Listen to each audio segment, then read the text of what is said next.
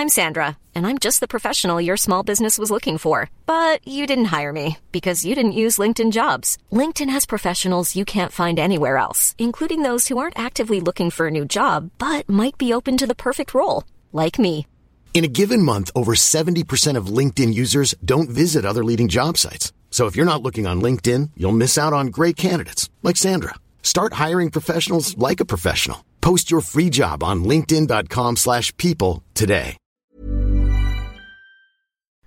To our new listeners, welcome. To our old listeners, welcome back. Another episode of Magical Education awaits you, but first we would like to say a few words. Nitwit, blubber, oddment, tweak. Podcast 9 and 3 quarters topic of the week is Australian magical history.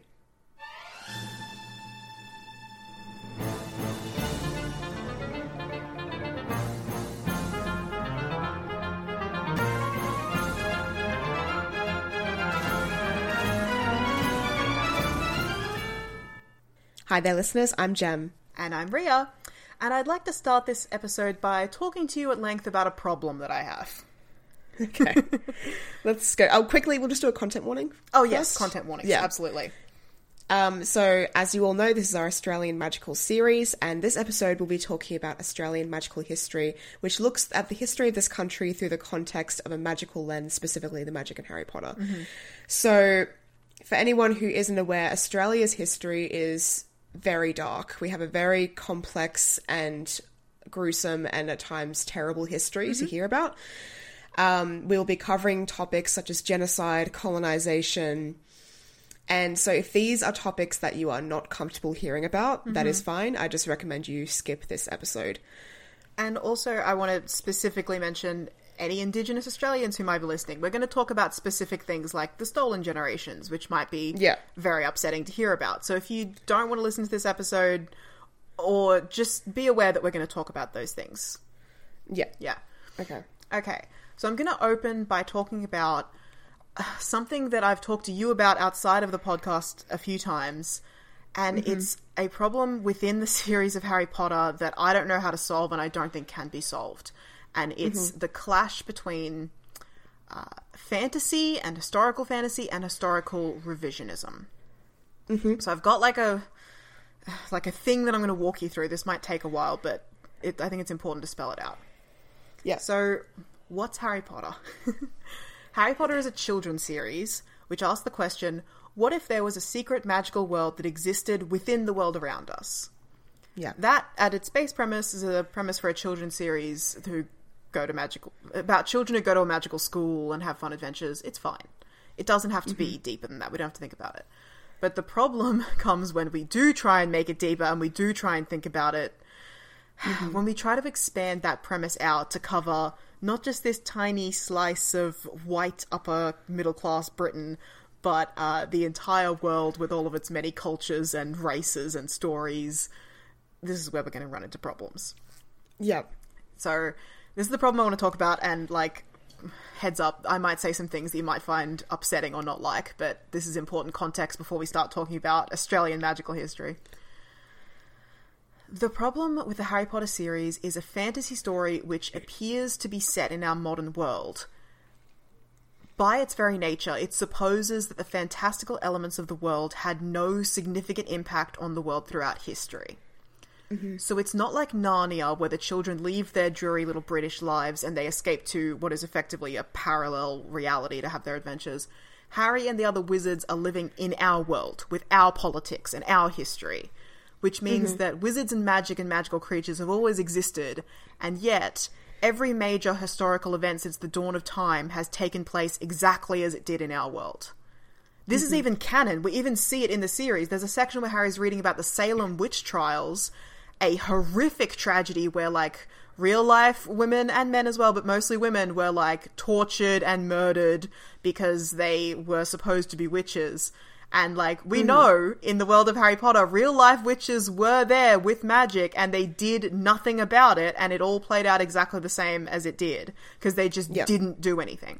Yeah, okay. Yep. So this makes no sense. because in our world, like, horrible things happened because magic didn't exist to solve or at least impact the problems of the time. So, It's the question of, and we've mentioned this a million times, and so has every other person who's ever criticized Harry Potter. Why didn't wizards stop the Holocaust? Yeah. Oh, you know, they were busy doing something else. Oh, they couldn't interfere for legal or political reasons. Yeah, but what what what about every other massacre and genocide and invasion and colonization mm-hmm. and the massive centuries long travesty and miscarriage of justice? Every single one of them that has taken place since the dawn of time. Why didn't wizards do anything about slavery, about smallpox? They could mm-hmm. have. They have the power to do things and solve those problems, but they just didn't. Yeah. And the only answer that makes sense in canon is either that they choose not to, which makes them complicit, Yeah. or they were active participants in these things, which, Which makes, makes more them- sense and Yeah. is worse. it makes them more than complicit, makes them malicious. Yeah. I think it's depending on the time and place, a little from column A, little from column B. It's both. Yeah. Yeah. So for me, this like thought process was prompted by the Ilvermorny update years Yes. ago. Yeah. It was something I thought about at the time, and I always intended to bring it up on the podcast as part of a larger conversation about representation, but it was never the right moment. This is the moment. I'm making the moment now. Yeah. So, when the Ilvermorny update came out, J.K. Rowling was slammed for racism, cultural appropriation, and general ignorance and lack of sensitivity mm-hmm. when she released info about the American Wizarding School and the American Wizarding World, and specifically the treatment of Native American people, history, and culture. Yeah. All of those criticisms are fair and reasonable. She Yes. did a bad job. she is, on the whole, not good at depicting anything other than white British people with anything even close to sensitivity or Yeah. nuance. And she's too arrogant to admit that she's bad at that, or anything she says isn't perfect, so she won't accept help. Whatever. But beyond JK's many problems, uh, there is a larger problem that exists within the world of Harry Potter, and it isn't an issue about how representation is handled, and it isn't a plot hole that can be written around. It's a fundamental problem that can't be solved. Yeah. So, the history of the human race is bloody and violent and filled with cruelty and injustice and tragedy. Mm-hmm. Now and throughout history, we can divide the world into oppressor and oppressed. And it's not a clean division, but these things exist. Sure. The reason why this is possible is because oppressed people have historically, culturally, socially, militarily, economically, and by any other means you want to judge, had less power than the people who oppressed them. Yeah. The systems and mechanisms by which this has happened are many and varied, and I'm not just talking about one thing. I'm not I'm talking about race, gender, monarchies, military campaigns, empires. I'm talking about everything all over the world since time began. There are people with power and there are people without. And that means different things in different places and times measured in different ways. Yes. Now, when you add into that mix another system of power, magical power, there's Yeah. only two possible ways to do that. One, this new system of power disrupts all the other systems. Like if you had all these systems in place but without money, and then you threw economy into the mix, that changes everything. Of course. You understand? Yeah. Yeah. Um, or two, it has absolutely no effect and it changes nothing, which means that the new system of power aligns itself to existing systems of power Which I think is what's happened. which is what happened. Yeah. So to unpack what I just said a little bit, the first option would be historical fantasy. I'm going to hmm. mention the stolen generations here, which is something we'll explain more as the episode goes on. Yeah. But the stolen generations, a real life tragedy, happened in Australia because white people had the power to steal the children of indigenous people. Yes. Now, if indigenous people had magical power to resist or repel white people, the stolen generations either wouldn't have happened or would have happened very, very differently. Yeah. So to depict that in the world of Harry Potter would be historical revisionism or historical fantasy. It would be rewriting the actual history of the world to look different based on different factors like the introduction of magic. Mm-hmm. Harry Potter doesn't do this. What Harry Potter does is introduce this new system of power to the world, but then also says the world is exactly the same as it is now. Yeah. Which means that magical power must align to historical and current systems of power. So, in short, white people and white British people were able to colonize and oppress non white people because their magic was more powerful than the magic of indigenous people they were impressing, oppressing. This is the way it has to be. It's the only logical possible answer within the context of the story. And that sucks and it's racist, but it's because the world we live in is racist. And there isn't a way to fix it without writing all evil out of the world, which also doesn't fix the problem because that's how you get all wizards are separate and they don't concern themselves with the politics of muggles, and there's actually no way to fix this. I hate it. Um, Yeah. I also, yeah, Do I you- see where you're Do you understand? Did everything that I just said make sense? It does make sense. Okay. Um, but I hate it because I think it also Yeah. comes with this assumption that if I'm looking at this with an Australian lens, it comes with an Mm-hmm. assumption that like the reason why the white colonization of Australia was successful was because Britain was simply just more powerful Yeah. than indigenous peoples, which I think is maybe a like obviously not a nuanced take. Oh, like This is vastly simplified. yeah, it's just obviously it wasn't a fair game because they were introducing mm-hmm. diseases and shit. They were it was Yeah. a purposeful genocide. It was colonization. Mm-hmm. Like, what what do I even say to that? Like, I don't. I don't think it's exactly one to one with our history. of um, course it isn't. No, and it's far more complicated than that. Yeah. all I'm saying is like there is not a way to write the story and the world of Harry Potter without using oh, this is going to sound bad without like using racist ideas and racist histories because Harry Potter's set in the real world and history's racist. And That's also, the way that it is. the world of Harry Potter is racist. We've established this. the world of Harry Potter is racist as well. So you can't be like, oh, well, Australia was never colonized by the British Mm. because that completely changes the entire history of the planet and would mean that Harry Potter's set in a completely parallel universe where things are very, very different. And it isn't. It's set in our world. Mm-hmm. Yeah. So Australia was colonized by the British. But why did that happen? Yeah. it shouldn't have. If the indigenous peoples had magical power, why weren't they able to better protect themselves? It doesn't. It doesn't add up. It doesn't follow. There's no way to solve it. So yeah, I had to say all of this before we start talking about the history of Australia because it, uh, there's so much. It's such a problem. Yeah, I don't know what to say because like Exactly. I've come up with a with a story of how I think history played out, basic which basically mirrors our own history, like the, the real history of this country. Um, but I never tried to look at it through that lens of like this inherently means that British magic is simply more powerful. I never I never looked at it that way. I looked at it as how it played out in our history, which was Yeah. it was we cheated them like Yeah. we it was warfare and it was cruel and it was unnecessary like Yeah. that's how i looked at it um yeah, yeah. It was a war which was won and won well and it's lost. no the war's still going yeah, um, still going. So like we're still in a contested conflict ridden land so Mm-hmm. that's how i anyway that's how i viewed it Yeah. this is a grim start to the episode It is a grim start to the episode. yeah What I'm talking about here is because often when we do like our head canons about things in Harry Potter, what we do is we're like, hey, JK said this thing, but that's racist, so we're going to fix it. We're going to Yeah. do our own thing and we're going to change it and we're going to make it better. I wanted to set up in this episode, we actually can't do that without breaking the entire world. Because I would love to be like, oh, hey, the entire history of Australia and all of the horrible tragedies and everything that happened here. Uh, it didn't happen in the world of Harry Potter. It was a better, cooler, more fucking woke version of history. And honestly, that feels worse because it's That's- against yeah. the nature of truth telling and Exactly. reconciliation that is needed to understand the history of this country and move forward as a as a people in this country. Yeah. Like- so first of all, like that's not my place as a white descendant of, not. fucking immigrants and colonizers to be like, hey, it's all chill, guys. Don't Yeah. even worry about it.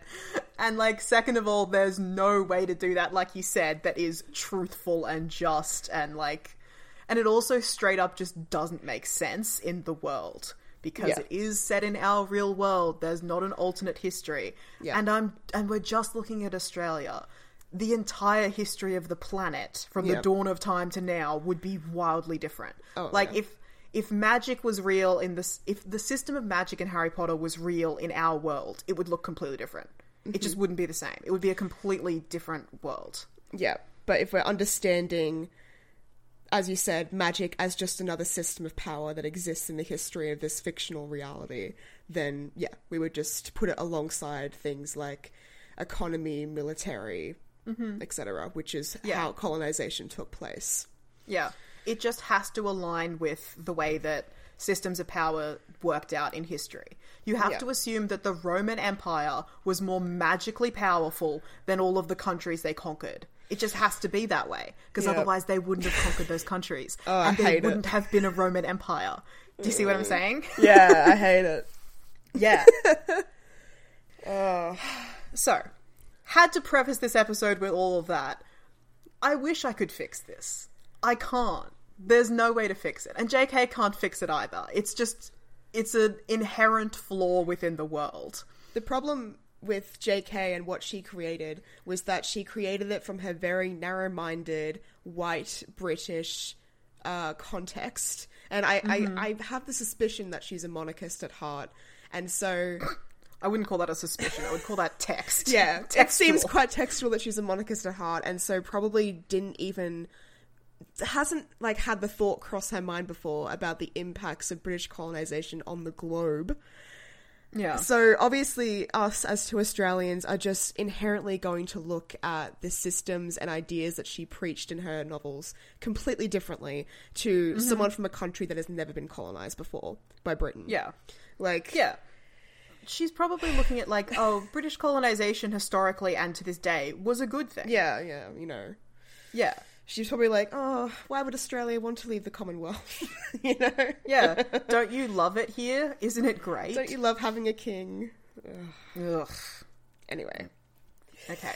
let's So let's let's actually start talking about um, magical history in Australia. yeah, again, we should preface we are both white Australians standing on stolen Mm-hmm. land. We have no connection to the First Nations of this land.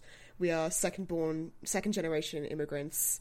Um, Mm-hmm. And these are our very limited perspectives on how we think history might have played out in a magical context. Of course, Mm-hmm. our perspectives would be thoroughly more enriched if we had a um, Indigenous co-host or First Nations persons or perspectives um, enriching our storytelling here, but that's not what we have. These are our opinions. You're welcome to adapt them, uh, contradict them, add to them, take away from them. That is your Yeah. prerogative, and we would love to hear that from, especially from our Indigenous listeners and First Nations people. So, And we're going to do the best we can here, specifically within the limitations of real life history and the context of the story as I've just outlined. Yes. There's only so much we can do here. and there's only so much we can cover in our time limit too. Like I've broken down Yeah. Australian history literally into like sort of five sections, which is so limiting. But I Mm-hmm. tried to touch as many important cultural touchstones as I could. So Mm-hmm. Bear that in mind as well. Okay. All right. So let's start this. Um, obviously, my first point is the oldest civilization on Earth, magic in First Nations of Australia pre contact. Mm-hmm. All right. I want us to think about magic users in pre contact Australia. Um, Purebloods, half-bloods, Muggleborns, Squibs, and Muggles. Are these populations divided? Is magic shared amongst all? Is it ceremonial and exclusive? And then I want to think about um, pre contact trade and diplomacy with other countries, so specifically East Asia and the Dutch. There's evidence of this throughout our history. Mm-hmm. There's evidence that even Zheng He, the famous Chinese pirate, might have traded with indigenous peoples in the north of the country. Like, it's. Yeah. so, these are the things let's have a think about, like how the Yeah. magic users might have operated, what their roles in society might have been, what the societies might have looked like. You've also touched on wands and the Yeah. wandless here, which I know is a massive Yes. issue, but we should address that as well. So, I want to give a little bit of context first of all. So, when we are talking about the Indigenous peoples of Australia, first of all, we keep using this word peoples because there was not one single unified Yeah. Indigenous population. It wasn't like Not one country with one people. Not homogenous. It was more like I think it's something like maybe a, couple of thousand. I don't even know how many different Over hundreds. like native countries there were. d- different countries and nations, but that's why I say First Nations as well. Yeah. nations, yeah. So the land of Australia was basically divided up into we're not sure how many. And we're not sure as well because I don't think there is a solid answer. It's these things have been sort of lost to history Yeah. because of many genocides. Divided into hundreds, maybe thousands of different nations where there were different peoples Yeah. living on their land. Yeah. So when I think of like the magical community within that, I really don't see a separation between Neither. magic users and muggles in terms No, of the indigenous. Australians. I- it- Yeah. To me, that doesn't make any sense.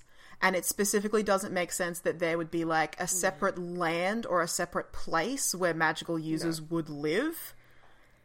Like a Diagon Alley type place. That doesn't make I any see sense it as very me. much immersed. Everyone knows that there are some people that are magic users, and like Yeah. you know, it's just part of the societies that exists. Like, mm-hmm. Yeah, you would just know that like your family has like, you know, a few dozen people or something living in it and like one or Yeah. two of those people are magic users. Except those numbers are way off. It would be way Yeah. less than that. yeah. They're just integrated into the people. And I in terms of like blood purity, pure bloods and half bloods and stuff, those are incredibly like British ideas. I don't think so. definitely, Brit- I don't think it's happening. Like, No. that would be something that would be introduced post contact. Um, yeah, it's going to be introduced later. and it's going to be a problem. It's going to be a massive problem.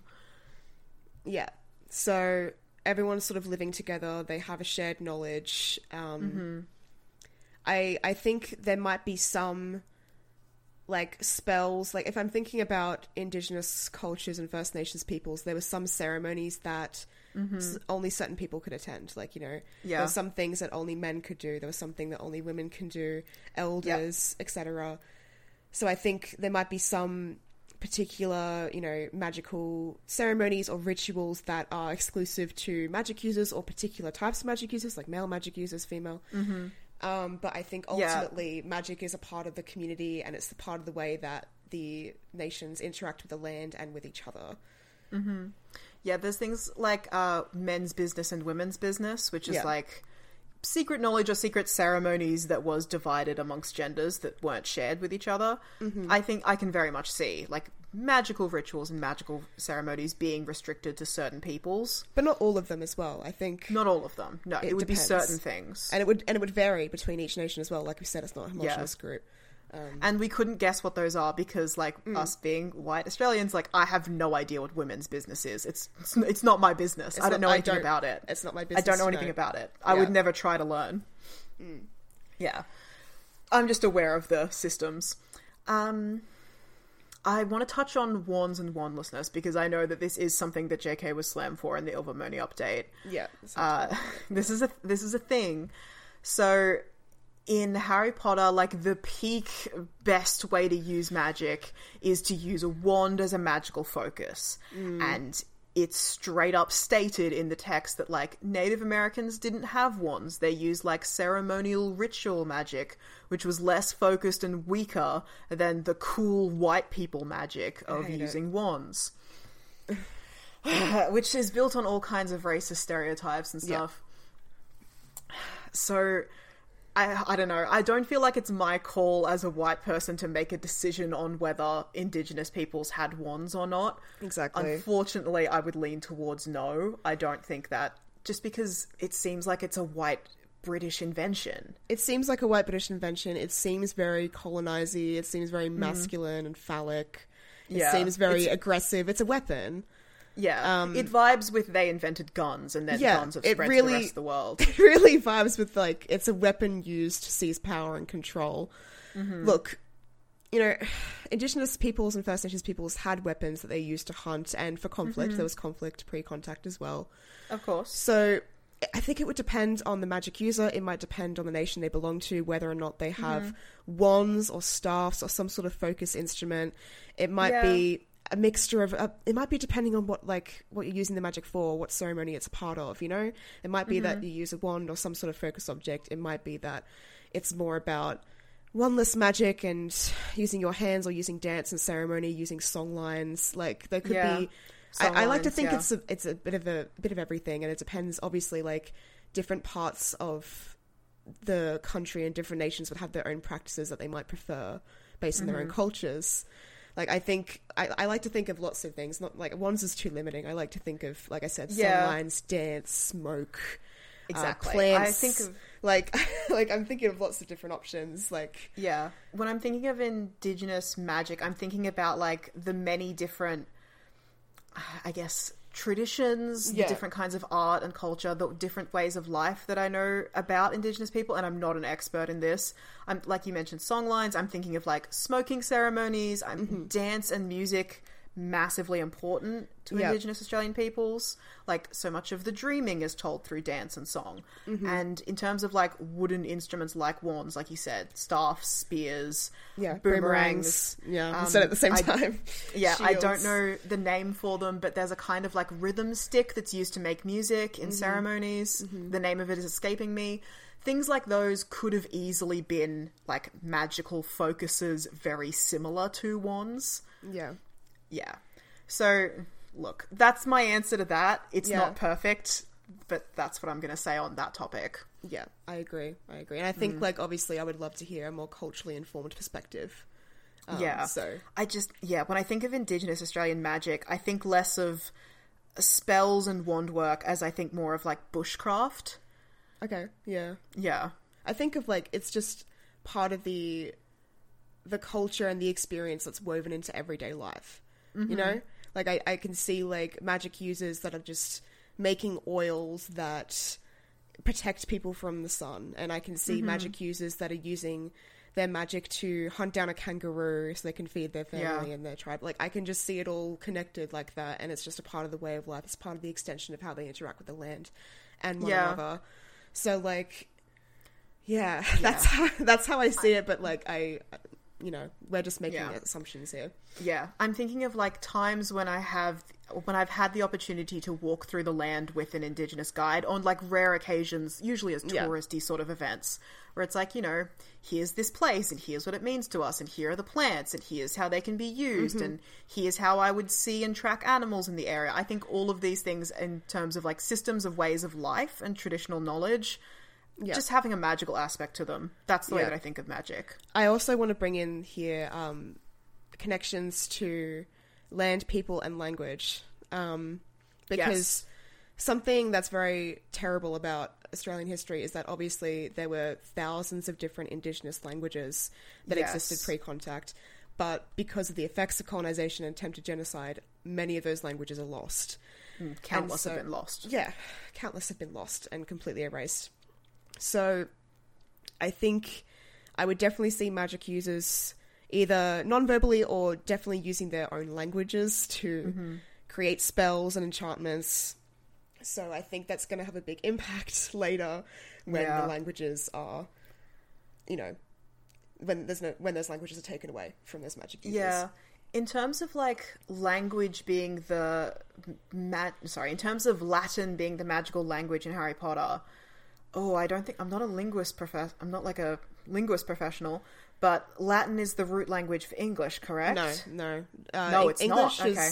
English's root uh, language is Germanic. Latin is the root language for things like French, Spanish. Ah, the romantic Italian. languages. Yeah, but Germanic is for English. So Okay, so then it makes no sense that the that English use Latin as their magical language. Then she might have gone with language um, Latin because it's a universal language in terms of science. So that's why all our animals have scientific names in Latin. Okay, Um, that's might, might have been her move, but I still I disagree. It doesn't matter to me. yeah. Look, I can't explain why Latin is the magic language in Harry Potter because I don't. That doesn't make sense in terms of the English use it if it's not their root language. Mm. So either Latin is the magic language and it's the only language that has magic, which doesn't make sense. Doesn't make sense because sense. there was a place in time where Latin was the language that was spoken by the people. Yeah. And also, like, I just Uh, don't agree because, like, it just doesn't make sense that, like, in China or in Nigeria or in the Caribbean, they're using Yeah. Latin languages. If, like, why would they? Unless, obviously, if they've been colonized, if they had in the Caribbean, and, you know, like, like obviously post colonization Yeah. makes sense. But like if okay. So if we're saying that like we, no. Because we've talked about where magic comes from and it comes from emotion Emotions, and exactly. it, it, it started out in terms of ceremony and then it was focused and blah but we've done all the work behind this. Yeah. so the reason why British people use Latin is because they have discovered that as a focus and it's Yeah. become the known system. That's their socialization. that's their culture. Yeah. That's what they're doing. Yeah, There's no inherent power in the syllables and letters that make up No. Latin. So any culture could use any language or no language, and it would just make sense to them if that's the way they've been socialized to do it. Exactly. So yeah, no, whatever. These are just cultural Indigenous- tools. Yeah. Yeah, indigenous magical languages could have had power, they could have had a completely different system that didn't use language at all. Yeah. It would depend on the nation, depend on the magic user. Yeah. Um, Okay. So, what about um, contact with East Asia, like China and Indonesia and the Dutch? I think the Dutch um, were like looking at the coastlines of Australia before Captain Cook was and stuff like that. There might have been some interaction there. There was definitely trade between um, Indonesian countries, maybe China as well, in the north of Australia. Um, I'm gonna be honest, I don't know much about this. All I know is that like these peoples did have contact with Australia Mm. pre-colonization. I know Vikings remains have been found here as well. Yeah. God, Oh, those guys go Vikings. everywhere. Yeah, Vikings get fucking everywhere. I know there's been at least one Viking ship found here with Holy like burial remains and things. That's nuts. Wow. Those guys got fucking all over the world, man. Is there anywhere the Vikings couldn't go? Space? Jesus Christ. Um, one thing I do want to mention here is the Poinciana woman. Do you know much about the Poinciana woman? I do not. This is a great example for, I guess, I'm what I'm trying to get at here. So, the Poinciana woman is um, sort of a folk legend, folk tale that exists in the north of Australia, mainly around Darwin. And it's it's like a it's like a woman in white sort of folk tale. If anyone's familiar with those sorts of tales, the Poinciana woman is said to be very beautiful, have long dark hair, be wearing white, and be found in the Poinciana trees in a small suburb of Darwin. She's said to be a bit of a La Llorona type, where she might lure men to their deaths or or be benevolent, in fact, to be a protective force. Um, there's lots of origins as to who she is, whether she was um, a young Japanese woman, uh, or whether she was indigenous woman, or how she might have died if she was um, sexually assaulted, or if she was murdered by Okay. soldiers, all this sort of stuff. So the Poinciana woman exists, but there's also exist like similar, basically the same myth that exists in Indonesia as well, mm-hmm. and um, it's believed that basically this was one of the theories is that this was sort of a cross-cultural thing that be- occurred between Indonesian peoples and um, First Nations Australians, even pre-contact, and it's just sort of become part of the cultural lexicon for like this folk tale. So that's what I'm trying to get at here. Is like there might have been like information and knowledge sharing as well as trading, and maybe even like uh, different like magical flora and fauna that was interacting in these like pre-contact Australia. So that's just something to consider and think about. Um, I'd love to hear more from people that maybe know more about that. Yeah. But yeah, that's just Very cool idea. I'm going to be honest, I don't know a lot about like trade and culture Australia in Australia pre-contact. I I just it's not an area that I've ever really studied. I don't know much about it. yeah. I'll put some. I'll put a link about the Poinciana woman in the show notes. It's been an interesting story. Cool. Okay. Um, my next point is about colonization conflict. So now we're getting to 1778 and the First Fleet. Mm-hmm. So, do you have anything for prior to the First Fleet? Just I'll just briefly explain. Yeah. For anyone who doesn't know, so Captain Cook, a massive cunt, Yeah. uh, showed up in a boat full of people. He was out exploring the fucking world, trying to find new countries to colonize effectively, and stumbled upon Australia. They sailed up and down the east coast a bit. Their ship was wrecked. They repaired it. They found Mount Warning Yeah. uh, various things. Then they went back to Britain, and everyone there was like, "You're lying. There's no country there. All these animals you've described are insane and can't Yeah. possibly exist." And Captain Cook was like, "Fuck you. I'm right." He went back, found found Australia again. Uh, this time brought like botanists and artists and stuff to depict the animals that he'd found. They took samples back, and then. Uh, Britain was like, okay, Australia does exist. Sounds like a great place for a new colony where we can dump all of our many criminals because we keep Yeah. arresting people for stealing napkins and stuff. Yeah, we keep arresting people who are like highly impoverished, um, Yeah. starving people. We keep arresting them for stealing bread and The jails are poor sentences. because we made the jails are all full because we made being poor a crime. yeah, basically So, that was yeah. yeah. Um, gosh. Cool. So, so then we get the first fleet, which was the first fleet full of boats, full of convicts to dump here in Australia, who were going to build the colony, settle. Yep, yep. So Britain colonizes the land sh- with ships full of Muggle convicts. I'm saying Muggle convicts because this is post um, statute of secrecy. This is after the magical world in Britain and the Muggle world in Britain has been divided. There's no reason why magical people would be in Muggle prisons and would be Muggle convicts sent to a different land. Yeah, I want to challenge this a little bit All right, go nuts. because I'm not sure I agree here. okay, So I'm thinking back to our magical law episode where I was talking about the International Confederation of Wizards and the fact that I think it's Peru where they have the abominable snowman or whatever. Yeah. Uh, they basically the International Statute of Wizard, the International Confederation of Wizards, basically like sent people in to deal with the abominable snowman because the local Peruvian government wasn't like powerful or resourceful enough to deal with it on their own. So they basically just stepped in and took over management of that. yeah, yeah, Now, if I'm. I shouldn't put myself in the shoes of this. Now, if we're looking at the International Confederation of Wizards way back in the 1700s being like, oh, there's a whole new country here that's just been discovered, which was a thing that was happening at the time yeah. why would they either assume that there are no wizards there or decide to do absolutely nothing about it? I think they would have wanted wizards to be on the first fleet heading over there being like, okay, well, it's time to keep everything secret from muggles. We need to figure out what's the go here. I think you could be right, but I like to think that it wasn't an initial decision because ultimately, remember, wizards were keeping out of Muggle business as much as they could. Because remember, if they mm. start to get involved in Muggle issues, then they'll want Mug- they, they'll want Muggles will want wizards to fix everything. Blah blah blah. Yeah. I just But think this isn't a muggle issue. This is a wizard issue. The the issue is if there are wizards amongst the native population of Australia, which they would assume there is because wizards are everywhere, Mm-hmm. we need to get over there and teach them the right way to do things, which is to keep all magic secret from muggles. And if we mm-hmm. don't do that, the muggles who are going over there are going to find out about magic. Yeah, that's possible. I still think that they could have believed, like, if, if there's any, there's not much liaison between muggles and wizards at this stage, but No. they could have believed what muggles believed, which Terra Nullius, there's the the land is empty. Yeah, There that's th- true. There are no indigenous people here, and when they do find them, they count indigenous people as part of the fauna of the land. Disgustingly. Yeah. Yeah. So- that's again for our non-Australian listeners, that's just a horrible part of Australian history. Um, unlike other countries that were colonized by the British, who they showed up and like, oh, there's native people here. In Australia, they assumed that there were no native people, and then when they found the native people, they're like, these aren't people, these are animals. Yeah.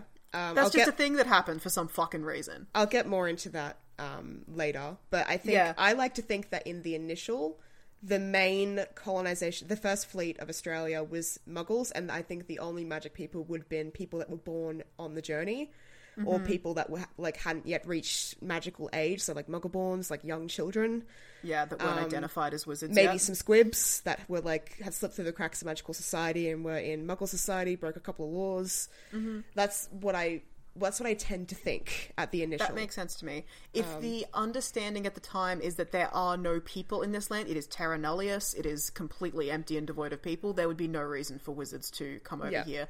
Unless there just are wizards who want to go and settle a new land, which wouldn't surprise me. Yeah, wouldn't surprise me, but I again I think majority Muggles. Um, yeah, there's going to be very few, if any, magic users amongst that first settlers, Yeah. settlers, colonizers.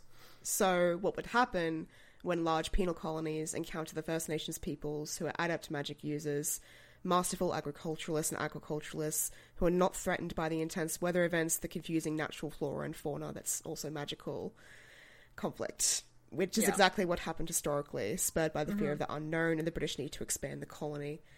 But what happens when letters start to be sent back to the mainland detailing the peculiar abilities of the indigenous populations, when they send the body of a bunyip back to British scientists who think it's a Yeah. hoax?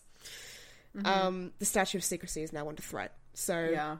the Minister for Magic, or whoever was in charge of Magical Britain at the time, I don't know if it was a minister, is likely under threat from the International Confederation of Wizards to step in and manage the situation, perhaps even mm-hmm. threatening that the Confederation could come in and take over. So, if the Minister for Magic is in confidence with King George III or the Muggle monarch of England at the time, so who was so King George III, who was the Muggle monarch of England at the time, or the statesman William Pitt the Younger, who was the Prime Minister, I think that the course of action would be obvious. The goal of non-magical of the non-magical English government is to seize this land for conquest and colony. As mm-hmm. such, the indigenous peoples of this land were considered an inconvenient obstacle.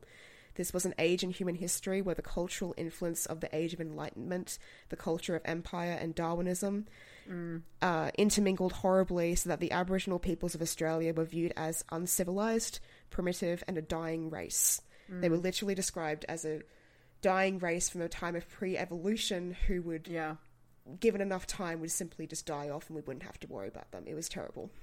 Yeah, I don't think the idea that they would die off was happening like immediately upon colonization. I think that was later because I don't think Darwin was around the 1700s. I think he was later. When Okay. was Darwin? Actually, let me look this up. You can Yeah. keep talking. Um, so, in fact, Aboriginal people were viewed by the colonising British as a part of the fauna of this land, as I said. And the speedy extermination of this population would, in fact, be helping the natural course of history play out so that Britain could carry on with its merry expansion. So, the goal of Magical Britain is to preserve the statue mm-hmm. of secrecy, and the Muggle colonisation of Australia puts that secrecy of their civilisation, and in fact the whole Wizarding world, at a great risk. Mm-hmm. The solution seems quite clear.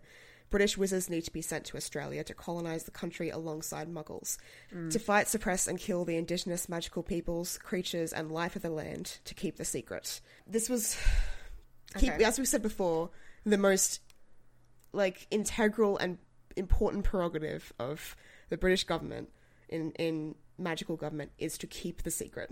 that is what they are there for. Yeah. Yeah, that's basically the entire function of the government. They do very little governing. It's all about keeping Yeah. the secret. So it makes perfect sense to Yeah. me that if not at the initial, certainly as soon as possible, once it was realized that Australia was a magical land with magical peoples and flora and fauna, that British wizards were being asked to go there and deal with it. um, Yeah, I. Uh, thank you for reminding me of Terra Nullius, something that I have forgotten about when I was researching this episode for some fucking reason. Because I kept thinking about this in terms of like the British wizards are going to have to come over here and try and like not cooperate, but try and like impose their system of secrecy upon the magical indigenous peoples, which isn't going to work with Yeah. the systems of like the ways of life here in the country. It just doesn't make any sense. I don't see how it happens. But remembering that people of the time were like, oh, the indigenous Australians are literally animals. They would have just been like, okay, so there's all kinds of magical animals in Australia, such as the hmm. platypus, that we need to keep a secret from the muggles who are colonizing mm-hmm. the land. Therefore, going over there and just like oppressing, suppressing, getting rid of all of this magical stuff that's loose in the wild. Like, that's our version of colonization that's happening alongside the muggle colonization. Yeah, and the indigenous peoples, unfortunately, would have just copped the very violent end of that stick. I think also, like I said, I think the wizards would have been informed before they went there that there are indigenous people there who are magic users because Yeah, they would They have would known, have known that, that. but they just wouldn't have thought of them no, as people. they wouldn't have because they're also influenced by social constructs at the time. Um, So, yeah, that's how I think the colonization began. And so, if we just imagine like the colonization of this country with the first fleet and that initial contact, basically, it was and, and like I we said a content warning at the beginning of this, but another content warning here. We are going to talk about massacres. Like it was enforced, like government. Um, what's the word? Endorsed. Government endorsed military action and massacres against the indigenous people to push them out of this land that needs to be built up and developed and colonized. Like that was Yeah. what was going on. Um, Yeah. so Yeah, that was very much the policy of the in time. fact, there's often been speculation about whether or not, um, because obviously on the first fleet, a lot of the convicts got sick on the the voyage. That's just how it happens. So when they arrived Mm. in the land, they brought with them things like I don't know, probably Yeah. typhoid, smallpox, all sorts of diseases. Some people, even even just the common the common, common cold. cold. The common cold didn't exist in Australia prior Yeah. to the first fleet arriving, and then when it did arrive, like literally just the common cold and the flu. Yeah. Decimated indigenous populations because they had no antibodies against Yeah. it. It just it just went through the communities and wiped people out. there's also been speculation and some evidence that there there might have been obviously that's a part of the it's a part of the warfare. It's a part of the genocide to purposely introduce sicknesses to indigenous people because hey, oh, Mm. if a common cold wipes them out, let's introduce them to smallpox. Like it'll clear out that land for our beautiful farms. You know, it's just I I don't think that was there as an intentional tactic. It has been argued. British didn't have.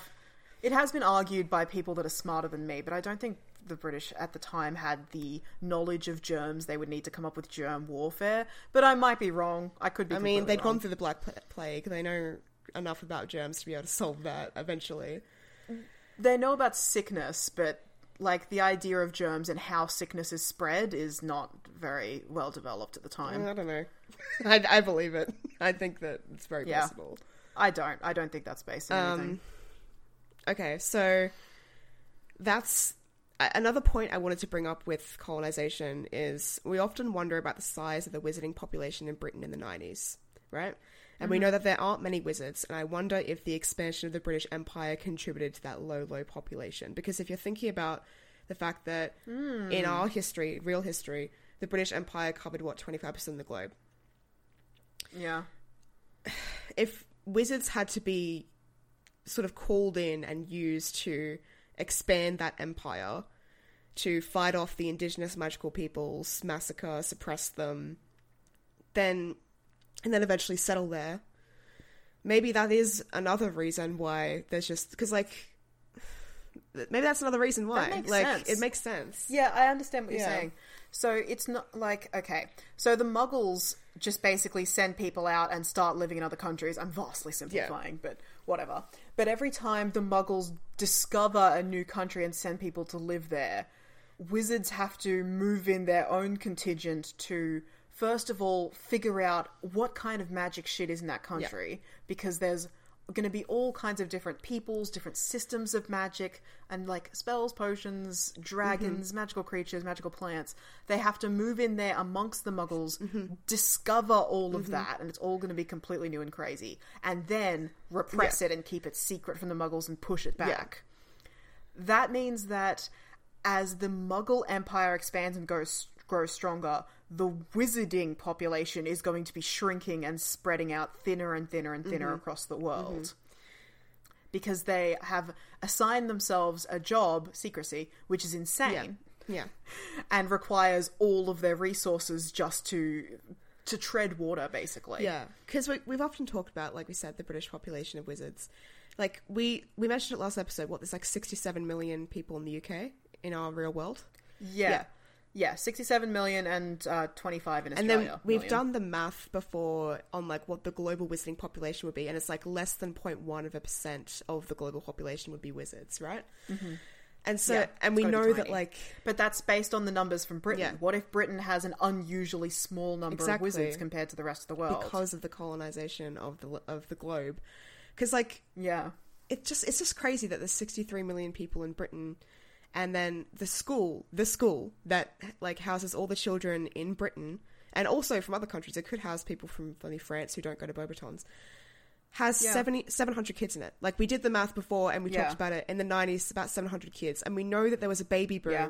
for the generation that we were looking at as well because of the war so like Mm. It's it's anywhere from 300 to 1000, but settle on 700. yeah that's yeah, insane It is a insanely low. Yeah. Everyone Yeah. in the wizarding world knows each other. There are like distinct families. It makes sense to me. I always, in my head, I guess I always kind of thought of it as like, oh, the population's low because they've had this huge war, but it's not good enough. It's not, there's no reason for it to Mm. be that low unless wizards are just not good at like passing on their wizard genes or whatever you want to say. But like, to me, Yeah. it really seems like maybe colonization is the answer we've been looking for this whole time. That sounds like a grim sentence out of context. Um, maybe the historical colonization and the the expansion of the British Empire looked through in a magical lens answers that age old question that we've been pondering forever as to why there's so few wizards in Britain. That's better phrased. Love that you felt the need to explain that. What I really like about that is kind of like a a cause and effect thing. I like that as the mat the Muggle British Empire grows stronger and bigger, it weakens the magical population there by spreading them out. I love that. That's great. yeah. um, yeah, in terms of explaining away the population discrepancy, which we've been struggling with for years, like it does Makes it. sense. That makes sense to me. Okay. Um, I don't know exactly what it means for the numbers in other countries because, like, every single time we have tried to extrapolate the magical population, we've done it by pulling from the numbers in Britain. So, if the numbers in Britain are disproportionate to the rest of the world as a result of colonization, I don't know what that means to the rest of the world. it might mean that there's way more wizards than we even considered. It might be. It mightn't be like 0.01 percent. It might be more like five percent. really, Yeah, that's that's, that's a huge jump. Um, but it's possible. It is possible. Yeah. yeah and colonization as we know like it was about like the few suppressing and ruling over the many like divide and conquer it would make sense if you if you had like a small population of british wizards coming in and contributing to that colon- colonization of that country mm-hmm. like it just thins them out like you said there is yeah okay wow Yeah. Well, it just makes sense. Like, if we're assuming that the magical population of Australia at the time is the magical population of the indigenous population Yeah. plus the British ones that have come over, like, there's just going to be more people Yeah. here because there are more people here. yeah okay Yeah. That's interesting. Very interesting. Yeah. So, um, that's the first. Sorry, the first two points, the first two like cultural touchstones in history that I had there. We can sort of picture in our minds what would have happened over the next uh, century and a half. Sorry, next century of uh, you know forced expansion, colonization, uh, massacres, uh, attempted genocides, all these sorts of things happening between the First Nations people and the settlers. Next point I want to look at is a gold rush. I don't like a gold rush. Personally, I remember like when we had to learn about the gold rush in school. It, it's an interesting point in history, but I always kind of find it unnerving. So Unnerving. Yeah. That's interesting. Um, yeah, I always found it very interesting to learn about. I actually am a little bit refreshed on this because I just went on a road trip with um, our parents across the across the shipwreck coast in southern Australia and hit up a bunch of the old gold rush towns around Right. here. So it's I'm interesting. a little bit refreshed on this. I was just at the Eureka Stockade, Oh, wow. the birthplace of Australian Yeah, government. exactly. Yeah. So we'll touch on that. So, the gold rush. In the 1850s, the gold rush of Australia saw a huge immigration to this country that really put the land on the global map into, and into the global mm. consciousness. There was a. Hey, this country isn't just huge and full of weird animals. There's resources there's here. money. There's gold to be had. Don't you want to come to our new country now? Yeah. Yes, said the rest of the world. there was a we love gold and stealing from native people. yeah. Uh, there was a large influx of immigrants from Europe, East Asia, South Asia. Sorry, from Europe, East Asia, South Asia, and Southeast Asia. Um, Plenty of working class people traveling to Australia for a chance of striking gold, quite literally. In 1851, the white population of Australia, I say that because Indigenous people were not counted in this population count. Yeah, we have no way to know these numbers. They Um, yeah. just were never counted. The white population of Australia was around 450,000. That is nothing. 450,000. That's so low. And then in 20 in 20 years time by the end of the gold rush. That's like rush the global population of wizards. No. In 20 years' time, by the end of the gold rush in 1871, the population had tripled to more than 1.7 million. That's an insane boom. That's more than triple. That's almost quadruple. Yeah. 20 years. Wow. yeah, that's huge. Um, And with that, think of the urbanization that comes with that too. Like, think of Melbourne before the gold rush, and then think of it Mm-hmm. Afterwards. It's got trams. Like, there's no horses and carts Yeah. anymore. Like, it's. Yeah. oh yeah, there were gold rush. There were gold rush towns. Yeah. yeah. Whole- Whole, Yeah, whole sections. civilizations were built around places where there were gold because it's not like you could just live out there in a tent and rip gold out of the ground. Like you had to have an entire economy and infrastructure to support you. Mm-hmm, mm-hmm. Yeah, yeah. Our country was built on gold rushes. Yeah. And also it's a big part of like um the promise of Australia as well. Like for the for the colonizing uh folks, the promise of Australia obviously not the prisoners, but the other folks that came along to colonize the country. The promise was like, oh, you'll get your own land that you can own and you can toil it and like it'll be hard work. Yeah. Like don't get us wrong, it'll be hard work, but you'll be the owner of your own property, you'll be a free man. you'll have riches and like wealth and prosperity and free rights, basically. And that's pretty good. This if you're thinking about your fucking flavorless stew in England in this dirty ass street, you're like, oh, actually, that promise seems pretty good, you know? Yeah. Literally, this is a line from our national anthem. Yeah. With golden soil and wealth for toil. Yeah. Like, literally, like, we are a golden country where you can come and make money and build a life for yourself by working for it. Yeah. Like, that's the promise of Australia. So if I was thinking about this, and I was thinking about this from a magical perspective, I was thinking like Mm-hmm. wizards from around the globe may be interested in gold for currency, alchemy, and riches. Goblins may Mm-hmm. be interested in gold and any other minerals that could be found in this land. Mm-hmm. And in this process, I wonder what other magical minerals and valuables may end up being extracted from the land. Yeah. Um, because as we've discussed in our magical land episode, we've said that magic was palpable here because we've had the oldest Mm-hmm. civilization living here for plus 60,000 years. Yeah. The very earth itself would have magical properties, I would think. like you could pick up the soil so. and it would slip through your fingers and it would feel like magic. Like, Yeah.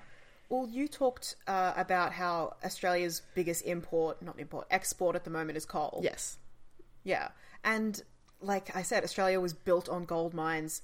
I also mentioned opal mines Yeah. last episode. Like Australia is very, very wealthy in terms of natural resources in the land which can be extracted. Mining is a huge industry here. Yes. Huge. Huge. Um, Yeah. yeah. So that's something interesting. Um, I guess like I'm just thinking about like wizards coming over in the gold rush because like it's just such a it's such a weird thing to Well- imagine. Like because obviously wizards could find gold so much easier, right? They could stand over the ground and say Accio gold and move it through the earth towards them. Um, because I actually, Yeah. I looked it up when I was studying, like when I was researching for this episode. Like, was there a lot of gold here? And I'm like, yeah, there's a like a Yeah, bit of gold. was. There was a there was a pretty good amount of gold. Like, I I, I was always under the impression that there wasn't much gold here. That it was more of like a rumor No. that went insane. No, what it was was that people were under the impression that like you could literally just sort of bend down into the dirt and dig around a little bit and pull out gold nuggets Yeah. and then you'd be rich and you'd be set. That wasn't the case. Yeah. What it was was that like there was a lot of gold, but you could move out here and m- make a claim on the land and mine that claim for your entire Yeah. life and never find anything exactly. Yeah, yeah, yeah. while the person 30 feet from you with their own claim could be strike a line of gold and be a millionaire Yeah. And it was yeah. And also it was kind of a fucking scam Yeah. moving out into the gold fields because uh they the people who got rich during the gold rush were not the miners. It was the people who owned the land first of all. And it was also it was the it was the shopkeepers Yeah. it was the people who sold the deed to your mining claim it was the tax collectors Yeah. it was the government who got massively massively rich during that time Mm-hmm. because they basically just charged exorbitant rates for everything that you needed to mine including a license to mine Mm-hmm. and medicine and food and everything that you needed and uh, people people with nothing came here came to let's just say the Eureka, Eureka, um, Eureka, the town, Yeah. and uh, spent years mining, and everything they pulled out of the ground, which could have been quite worth worthwhile, could have been real gold. They could have made a fortune. They had to spend on just staying here and paying for themselves and their families to live, and then. At the end, it's like, well, I can't go anywhere else because I didn't make any money, so now I live here. Hmm. Yep. it was a con to get more people in the country. Yeah, um, and it worked. it worked. Um, and yeah, as you said, there were lots and lots of migrant workers from Yeah. other countries. People who came here hoping to make money for their family and send money back to their family, who sometimes could, but uh, mostly didn't, and ended up either stuck here or made money to bring their families over and then just made a life as a farmer or whatever after the mm-hmm. gold rush had died down. Yeah. Something I often think about with the gold rush is like this was a kind of a big moment for cross cultural communication, like outside mm. obviously the initial conflict settler wars.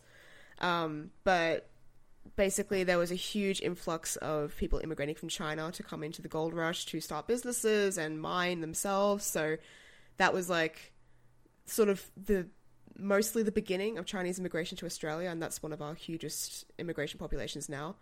Um, and so I, I think about like you know the new cultures of magic, the new kinds of magical spells, magical creatures that might have been introduced during this time as well from the Asia Pacific, Yeah. Indonesia, China. Like I think it'd just be interesting. Um, yeah, that's the gold rush. unless you have anything else you wanted to add. Uh, yeah, well, I feel like I should talk about the Eureka Stockade a little bit because I mentioned it. Yeah, let's go. Yeah, so the Eureka Stockade, it was something that happened at like the biggest gold field and the biggest gold mine in Victoria, which is the small southern state uh, where I live, where Melbourne is, one of the major cities in Australia. Yeah. And the site of many of this gold rush was in the low southern part of Australia in Yeah. Victoria. yeah, So the Eureka Stockade, basically what happened is, as you've said, there was a massive, massive, massive population boom. And prior to this, the majority of Australia's population was convicts and settlers who were either sent here because they had no choice or nowhere else to go, or sort of came here for various reasons and then couldn't get back to Britain even though they wanted to, Yeah. and were just sort of stuck here. So there was a uh, small, unhappy population controlled by colonizers and settlers who were here to be in charge and had a lot of power. Mm-hmm. And then the population tripled or quadrupled very, very quickly. Yeah. Full of people who wanted to be here, who cared about being here, who wanted to make a life here, who brought their families with them. And all of a sudden, you had like an actual population. yeah, So a massive, massive influx of people into the country. And then they were put into these terrible, terrible conditions. The conditions in the goldfields were hmm. awful, mm-hmm. awful stuff. People were dying of illness and disease Yeah. and being beaten to death by the cops and being starved out of house and home. Not they had houses, they were fucking camping in the dirt and shit. yeah, So it was a huge oppressed population. And what happened at Eureka was basically uh, the miners and their families unionized effectively. Yeah. They all banded together and they're like, this place is shit. The amount of tax that we're being charged to be here, just trying to dig for gold in this place is unreasonable. We're all going to die effectively because we can't afford to pay to be here when we shouldn't have to pay to be here in the first place Yeah. and uh, something happened called the Eureka Stockade, where they basically all of the miners like built a stockade, Mm. armed themselves with weapons, and basically said, "Come and kill us if Yeah. you want our money. We're not giving it to you anymore. Yeah. this is our country. We're here." And this was the birthplace. It's called the birthplace of Australian democracy because it was the first time that a bunch of Australians, self-identified Australians, not like English settlers, English colonizers, actually banded together and rebelled against the English people and said, no, like, this is our country, this is our place, we're standing up for what we want, here are our demands, effectively, and, like, fought for our country. And it was about Australia as an actual country, not as a colony of the British. yeah, yeah. And uh, there was a terrible massacre at the Eureka Stockade. It failed. Completely failed. Yes. Completely failed. They were bulldozed by the British. But the legend just rolled in lived and on. killed them all. But the legend lived on, and it was the birthplace. It was the beginning of Australia wanting to be a country on its own, wanting to have its own political systems, its own laws, its own governance, Yeah. and not to be ruled by the British, effectively. Yeah. It makes Yeah. a lot of sense that that desire for a, just a democracy in its own country and its own politicization, as you said, was sort of built around this idea of a fair go, A fair go. which is such a an fair go Australian and money. concept. um, yeah, Yeah, and the idea that like I want to come here and work for my own wealth and the wealth of my family and not Yeah. for the wealth of a king or a queen that I have no loyalty to. Yes. Especially seeing so many of these people immigrated in from places that were not Britain. Mm-hmm. And they're Uh, like, yeah. why do I give a shit about the king or queen of the time? and I imagine there was also a bunch of um, people in that uh, Eureka Stockade that were born in Australia post the Hmm. contact, and so like had grown up in this country, never known England, never known a monarch. Um, yeah. Yeah. Okay. Yeah. Interesting. There was a very big cultural shift from people who were sent here against their will versus people who were born here and Yeah. knew no other place and knew no other home. Yeah. Yeah. Definitely. Yeah. That's a big divide. Yeah. I'm not sure what that means in terms of magical Australia. Um, maybe if it, if we're mirroring again, maybe it was the start of a more Australian uh, magical political scene, like an Australian ministry. Like maybe there was Mm. r- like beginnings of that because obviously at that point, I imagine it still would have been the British ministry was like in charge and Yeah. like you know the the the wizards that are being sent there and the wizards that have been born there are still compliant to the rules of the British ministry, right? Statute of secrecy. Blah blah blah. Mm-hmm. Well, something that we haven't touched on because this is really, really school relevant, but I was thinking that when like wizards started coming over here, when the original colonizing wizards started coming over here, their children, I imagine, would have been sent back to Britain to attend Hogwarts. yeah, absolutely. that's what the original colonizers did. They, Yeah. the wealthy ones, sent their children back to England to be educated in the institutions there. Yeah. So I think this massive influx of people, this is when Australia started being like, actually, we kind of need our own resources and Yeah, shit. we need here. our own government. Like, we need our own ec- economy and school. And, yeah, we can't be dependent on Britain, and we can't be. Britain is a leech feeding off us, Mm. and like we need our own shit here. So if there was a Hogwarts style school in Australia, which spoiler alert, we don't think there is, this is their this is the inception of it. It's Mm. Yeah. when all of these people moved into the goldfields and started building their own lives here. Yeah. that's when Australia started. magical Australia. Like, Yeah. yeah, that's when they're thinking like, oh, you know, why, why should the wealthy wizards be able to send their children off to Scotland to go get educated, and the rest of us have to Mm-hmm. homeschool our children when we're trying to, you know, make a living and make our lives here? Like, no, let's just Mm-hmm. let's just start our own Hogwarts here in Australia. Like, I can 100 percent see Yeah. that conversation happening with wizards. Um, yeah. Yeah, we'll yeah. touch on that more in our school episode, but yeah. Yeah. This is the point where Australia started realizing that we had to be our own country. Yes, okay. And it would be a long time before independence from the British, and I say that in quotes because we're still not independent. know, from we're not independent. British. We're still a Britain col- British colony. Yeah. Our country is still technically the Commonwealth of Australia. yeah. Okay. Um, yeah. Okay, let's move away from Goldfields now. Okay, the next point I have here is genocide continued. So, alright, in history, we know that the expansion of the colony into the formation of a state and a nation had to incorporate the building of a national identity, culture, and history. Mm-hmm. Absolutely imperative to the formation of this national identity was the upholding of a white Australia. In white Australia, it was the triumph of British civilization that had conquered this land, tamed this wild and harsh landscape, and built a society that promised prosperity and the concept of a fair go for British and Europeans settling the country. Mm-hmm. But really, what the creation of a national identity and a lawful federation meant was the completion of the conquest of the Australian natural resources and the indigenous population. Mm-hmm. Initially, indigenous peoples were cast out from their lands, which were turning into urban centres and settler properties. Settlers also massacred First Nations peoples to clear the land for agriculture or urbanisation, to mm-hmm. seize control of their state given property, or on instruction from government and law enforcement.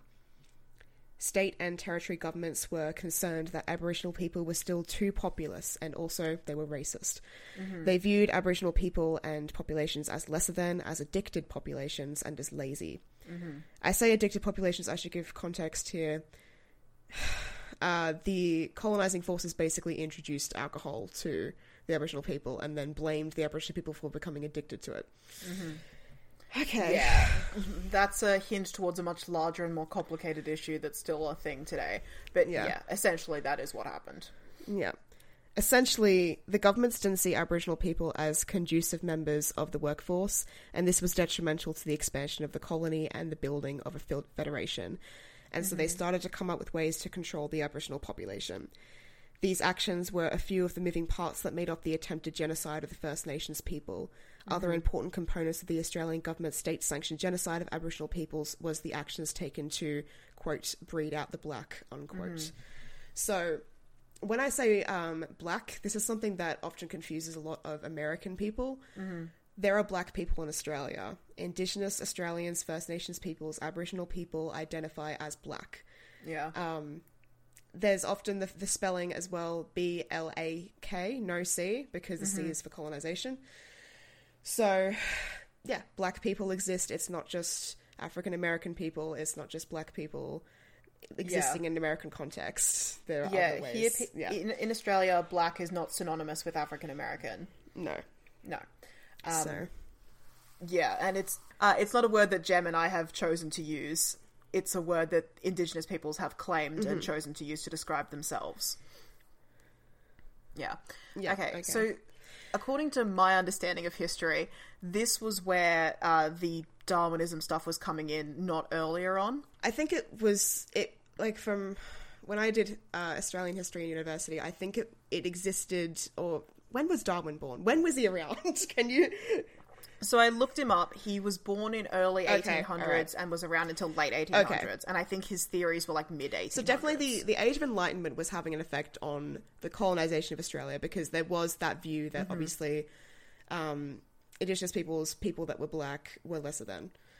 Um, but I think Darwinism really So- did number on that later on. Um, Yeah. So I'm not sure if this is distinctive to Australia or if this was something worldwide.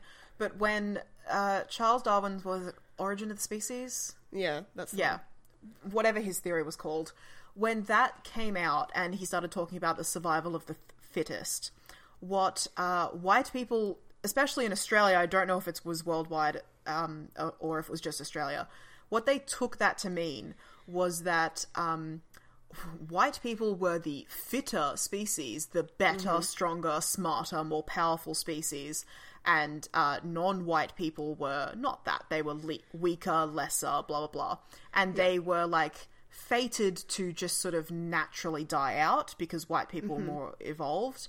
And as far as I understood, Darwin was very much like, no, you've completely misunderstood everything that I said. First of mm. all, that's not how fitter works. It's about fitting into your environment Yeah. not being stronger, but whatever. So there was a um, a theory, a social theory at the time, basically that all of the indigenous people were just going to naturally die out. Yeah. and um, us, us merciful white people, were going to like. Uh, shepherd them away to like private little areas where they could just quietly die away from the general reservations. We're going to Yeah. take them off their native lands and put them somewhere else and let them quietly die there. Yeah, where we, then- we don't have to interact with them, and they're not on our lands that we own. Yeah, and vibe, by the yeah. grace of God, they'll fade into the light. They'll fade into the darkness. Blah blah blah. Yeah. Everything's great. Uh, and then several decades pass, and they didn't just die out because that's not what anything means or how anything works. So then it was like, okay, well, we should help them along, and that was Yeah. where the stolen generations and the idea of breeding out the black came in. yeah, um, assimilation into white culture. Yeah, because basically they a bunch of colonizers and settlers and terrible racist scientists um, came to the conclusion that when uh, Aboriginal people have children with white people, probably from sexual assault, yeah, um, due to the colonization, that the children are more fairer and in complexion. yeah. So they basically theorized, oh well, if we just basically remove children from their cultures, Mm-hmm. raise them in a white society, have them married off to white people, they won't, their children won't be indigenous, and their children's children won't be indigenous, and Yeah. etc. and etc. Yeah, and like it was very much like the introduction of whiteness to the indigenous peoples will make Yeah. them smarter, stronger, better, blah blah blah. But More at the moment, conducive to a capitalist federation society. yeah. It was, but was at the all- moment, all of these half breeds are obviously still terrible and lesser, and still need to be oppressed and horribly abused and assaulted. But eventually. Eventually, Mm. over the generations, as we breed out the badness, they'll become good. And I know that this is not just an Australian idea. I know this has happened the world over. Mm.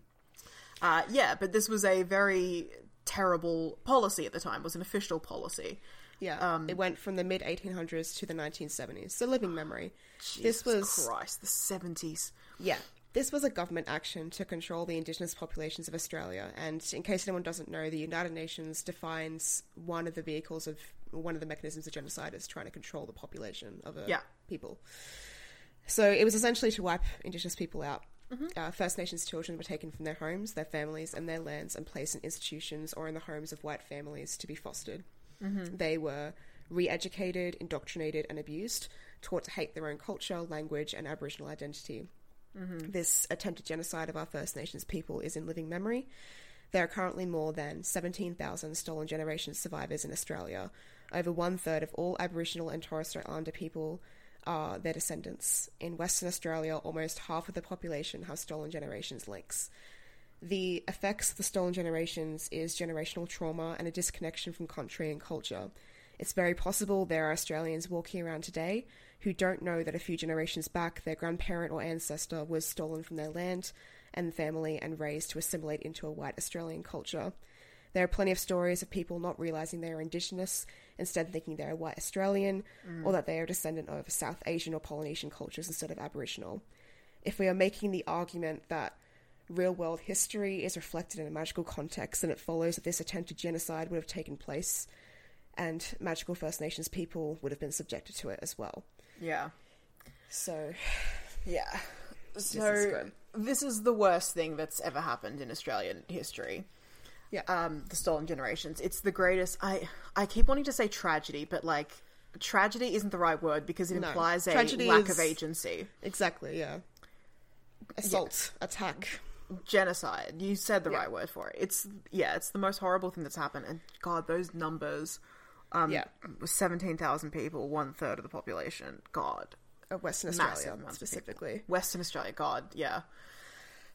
So, in our last episode, when we were talking about, and maybe earlier in this episode, I've kind of lost track a bit We were talking about um, Indigenous peoples, how there were thousands of different peoples, and there were different languages, and like Yeah. the there were specific people living on specific land, and the connection between land and people is like incredibly culturally and spiritually significant. This is where we see the severing of many of those ties because Yep. people were taken from their lands and then lost all connection to their peoples and their families, so they didn't even know where they came from. Yeah. And this is how languages disappeared and peoples Mm-hmm. disappeared. And I say disappeared, were wiped out, were destroyed Yeah. because the connections Culturally- were severed. Eroded. Yeah. Yeah. Honestly, hard, like, hard to even think about. For me, a white Australian with absolutely Yeah. no connection to it and no reason to mourn for myself. Yeah. Hard to even think or talk about. It's horrible. Yeah. Horrible stuff. Like, I've seen this happen at least twice, at least twice in my personal life, where someone who thought that they belonged to one culture actually found out that they are indigenous and they just didn't know because hmm. their family was stolen and they were just raised to think differently. Like, Yeah. it's. It's living memory. It's very common. It's a part of. It's a dark, dark part of our history that we couldn't not address. Um, yeah, it's it's terrible. Yeah. and now to take this horrible real life tragedy and translate it into a whimsical children's series. Yeah, I'm. I'm. I kind of just want to skim over this because it's it's honestly too grim to really translate. Uh, yeah, magical populations would have gone through Been the same swept thing, I in that. guess. Been Yeah. swept up in this, lost a connection to land. We said that a lot of their magic was tied to land and to culture. So a decimation of like magical knowledge and practice among the indigenous populations. It would have survived in places and in peoples because not not everyone was stolen. There are still No. people on their traditional land living their traditional lives Yeah. in families that not were untouched but survived this genocide. There were First Nations families that managed to hide their children. Maybe not all their children. The fairer mm. children were taken and assimilated, and mm-hmm. but there were First Nations families that adapted and survived and protected their children from being taken. So Yeah. those uh, people that belong, magic users that belong to those environments, would have been raised and culturally connected and, and spiritually and magically connected to their own cultures and families and lands. But mm-hmm. there would be plenty that would completely removed and Yeah, and would knew. have have no connection to that, and have no knowledge of their pre-existing connection to that. So all of their magical knowledge would be colonized. It would be the white people's knowledge. It would be the equivalent Mm. of what they're taught at the equivalent of Hogwarts, which we'll touch on. Well, I even think that I don't know, would would white magical wizards be including indigenous children who are magical in their practices or would they just be leaving them to be raised in a white muggle society? Would they just be creating obscuri everywhere? Well, I think it's maybe 50-50, like it depends on the person. No, Like- I don't think so. Because the racism of the time would be like, let's just leave them out. But you've got to remember that Wizards' primary driving thing is not racism. Secrecy. It's yeah. Yeah, it's not racism against uh, the different races as we perceive them. It's racism against muggles and mudbloods and stuff. And secrecy. That's their driving force. So I think they want the indigenous magic users, but it it would be the same idea of stealing and breeding out the black. It's the Yeah. we want to take the indigenous magic users and their indigenous magical systems, destroy those, and indoctrinate them into our British magical systems. Give them wands, Yeah. teach them spells, teach them the them right way to do English, magic. Teach them Yeah. Latin, all that bullshit. Yeah, Yeah, and Um, obviously, you know, they're so uncivilized and terrible, they can't possibly live up to our greatness. But eventually, over the generations, we'll get something that's like halfway decent. That's that would be the thinking of the time. this is really grim, but I I honestly could see um, these children, these stolen children, being used as akin to house elves. If there's no house elves in this country at this time, That's exactly ha- what happened during the actual stolen generation. They were Yeah, used they as were used servants as and slaves. domestic servants, slavery. It was that was all happening. So I can Mm-hmm. see that happening in a magical context.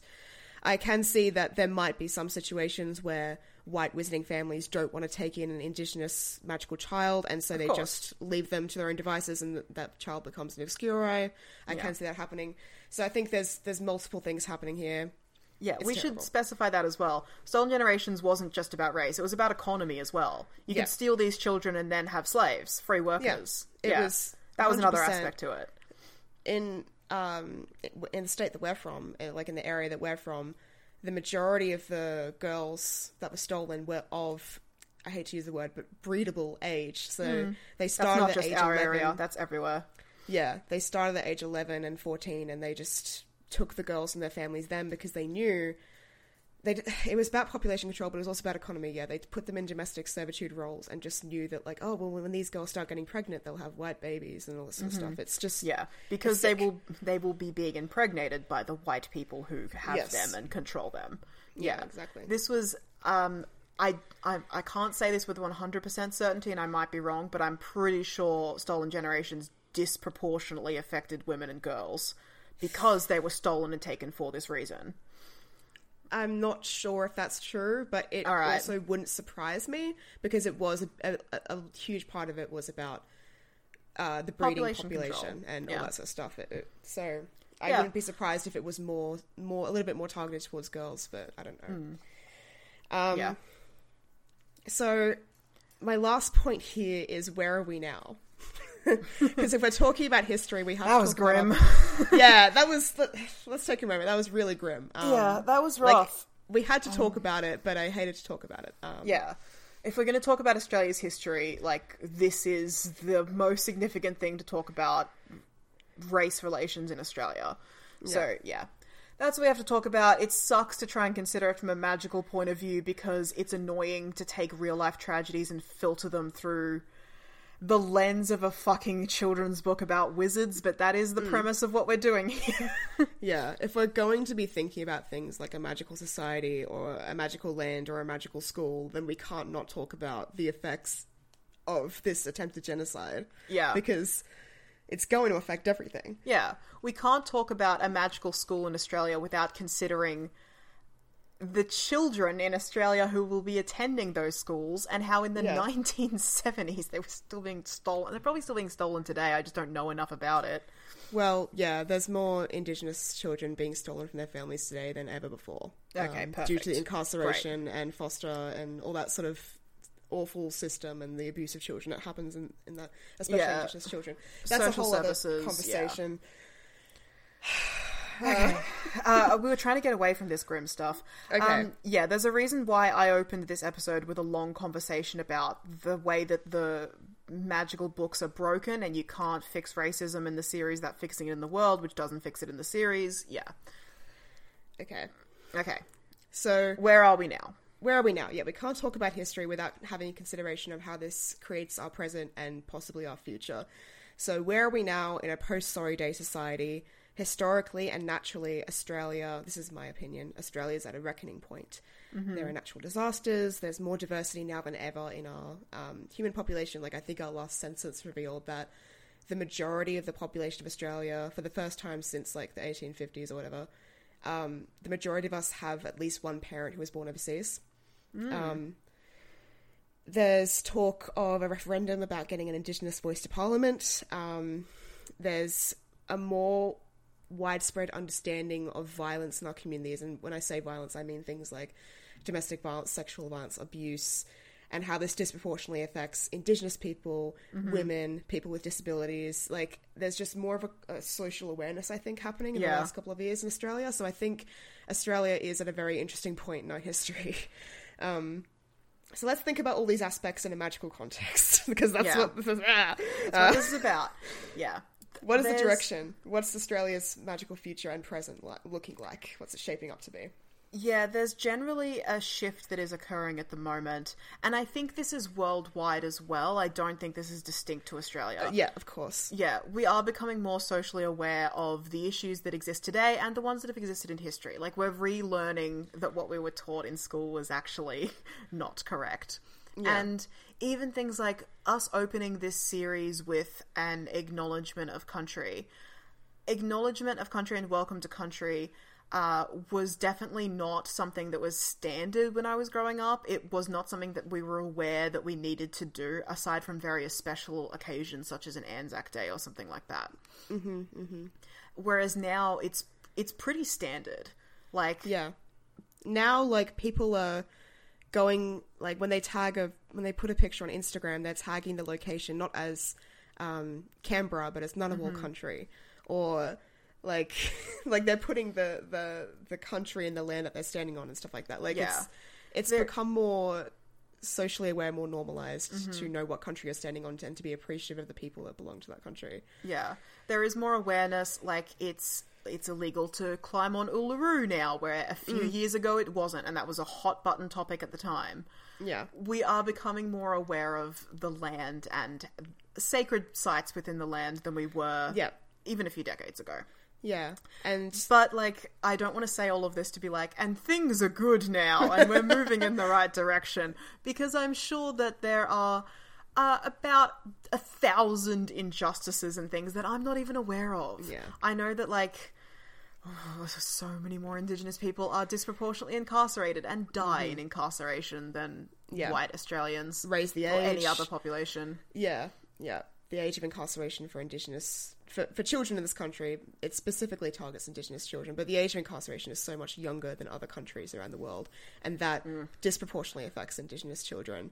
Yeah. Um, There's yeah. a land back movement to try and give Indigenous peoples their land back, which is being met with a truly ridiculous amount of resistance from anyone who's not Indigenous. There's all kinds of things going on. Yeah. Um, what was the question that you asked? Um, where are we now? Like, are we at a reckoning point? I mentioned natural disasters as well. I think this has been a big one, especially in the last couple of years. This is one Yeah. that's finally affected middle class white people. Mm. you know, it's one of those Oh, issues. finally. yeah, it's one of those issues that, like, oh, the youth and like indigenous people and rural people have been complaining for ages about how climate change is a mm. problem, but then now suddenly people in Sydney have been experiencing floods for like the last three years in a row, mm-hmm. and bushfires have ravaged the entire country, and like mm. it's actually starting to catch the attention of wealthy white Australians, and so Yeah. now it's become an issue that's like I know it's annoying that I had to do that to actually take any action, but it does give me a little bit of hope that the majority of people are more conscious of the effects of climate change and the damage that's mm-hmm. being done to our natural environment, and that has affected the way people vote. That has affected the way people talk about our natural resources and our trade and stuff like that. It's interesting. Yeah. Um, Climate change is definitely becoming a bigger and more widely talked about topic. Mm, because it's become things like- palpable. because it's become palpable. Even things like a couple of years ago when the country was on fire, and I say Yeah. the country was on fire, like a third of the country was on fire. There was Yeah. insane bushfires that year. Whereas we've had devastating bushfires before. Ash Wednesday, Black Friday. Yeah. They were always in specific areas with like a specific range of devastation. This was different. The entire country was burning Yeah. for uh, a long, long time Yeah. because we couldn't control the fires because there was too many of them. And like you said, like uh, koalas are functionally extinct now. They're not Yeah. extinct, but because so much of their land and their resources burned, koalas are extinct because they can't survive the devastation. Mm-hmm. Yeah. Things like that are big topics that people are aware of and people are talking about now. I would love to say that this is uh, going to lead to greater change and things are going to get better, and I, I want to be hopeful for the future, but I'm a millennial. uh, I look at things through a doomed kind of lens. I think the world's already over and we're just not realizing it yet. I have hope because I have to. Like, mm. Whenever I'm feeling particularly down, I just remember the bandicoots. this is such a specific thing, but bandicoots are like this little rat that is like this Australian native rat thing, and it's basically like a little possum rat thing. Yeah, it's, it's just a cute little rat thing. It it's just li- it lives snoot. it lives amongst the spinifex and the outbacks. It's just a little dude. And like a couple of years ago, I was watching a nature documentary, um, David Attenborough one about Australia, and he mentioned that like there was less than like hundred bandicoots left in the wild because of the effects of like agriculture and all this sort of stuff. And I, I burst into tears. I was at a very vulnerable moment. I burst into tears.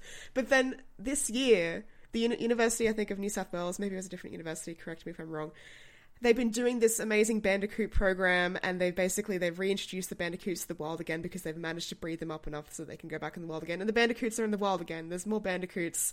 And same with the tassie devils you know the covid yeah. vaccine fixed the tassie devils. Now they're not going endangered anymore. Like it, there's a lot of insane incredible things happening. So i have to have hope. And whenever i feel yeah. particularly down and sad and depressed and morbid i just think of the bandicoots and Maybe I, maybe I'll actually get the bandicoots tattooed on me or something like that, so I can just look at the bandicoot and be like, "Oh, there we go."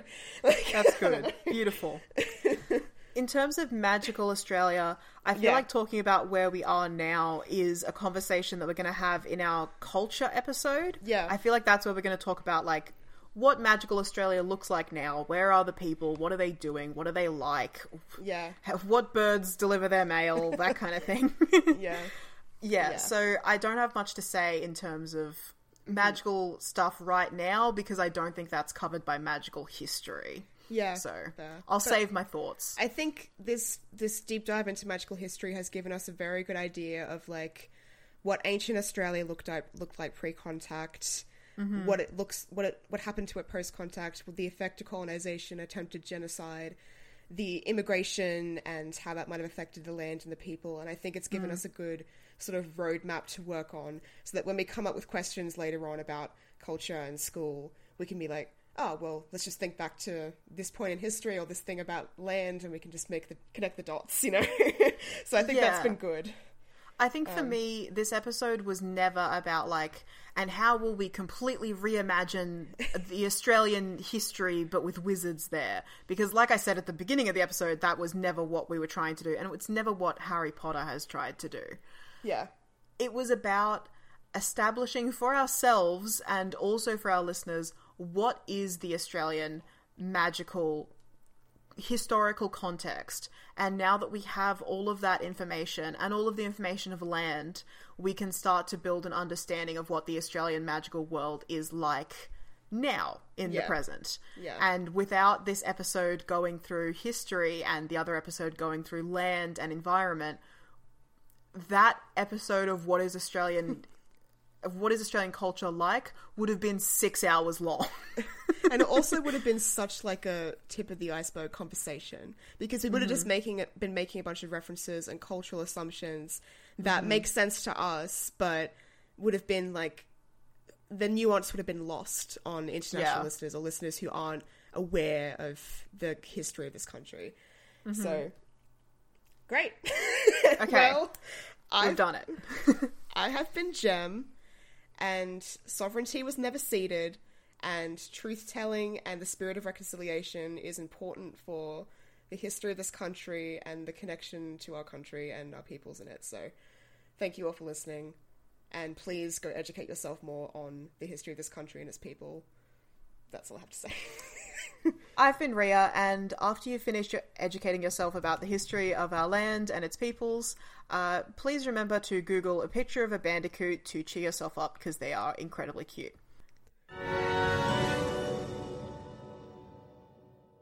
Thanks for listening. If you want to support us or get in touch, the links to our social media and Patreon are in the show notes. Please feel free to send us so many messages that we go mad and run away to a hut on a rock in the middle of the sea just to avoid them. You'll hear from us again in two weeks' time. When you need mealtime inspiration, it's worth shopping Kroger, where you'll find over 30,000 mouthwatering choices that excite your inner foodie. And no matter what tasty choice you make, you'll enjoy our everyday low prices, plus extra ways to save, like digital coupons worth over $600 each week. You can also save up to $1 off per gallon at the pump with fuel points. More savings and more inspiring flavors make shopping Kroger worth it every time. Kroger, fresh for everyone. Fuel restrictions apply.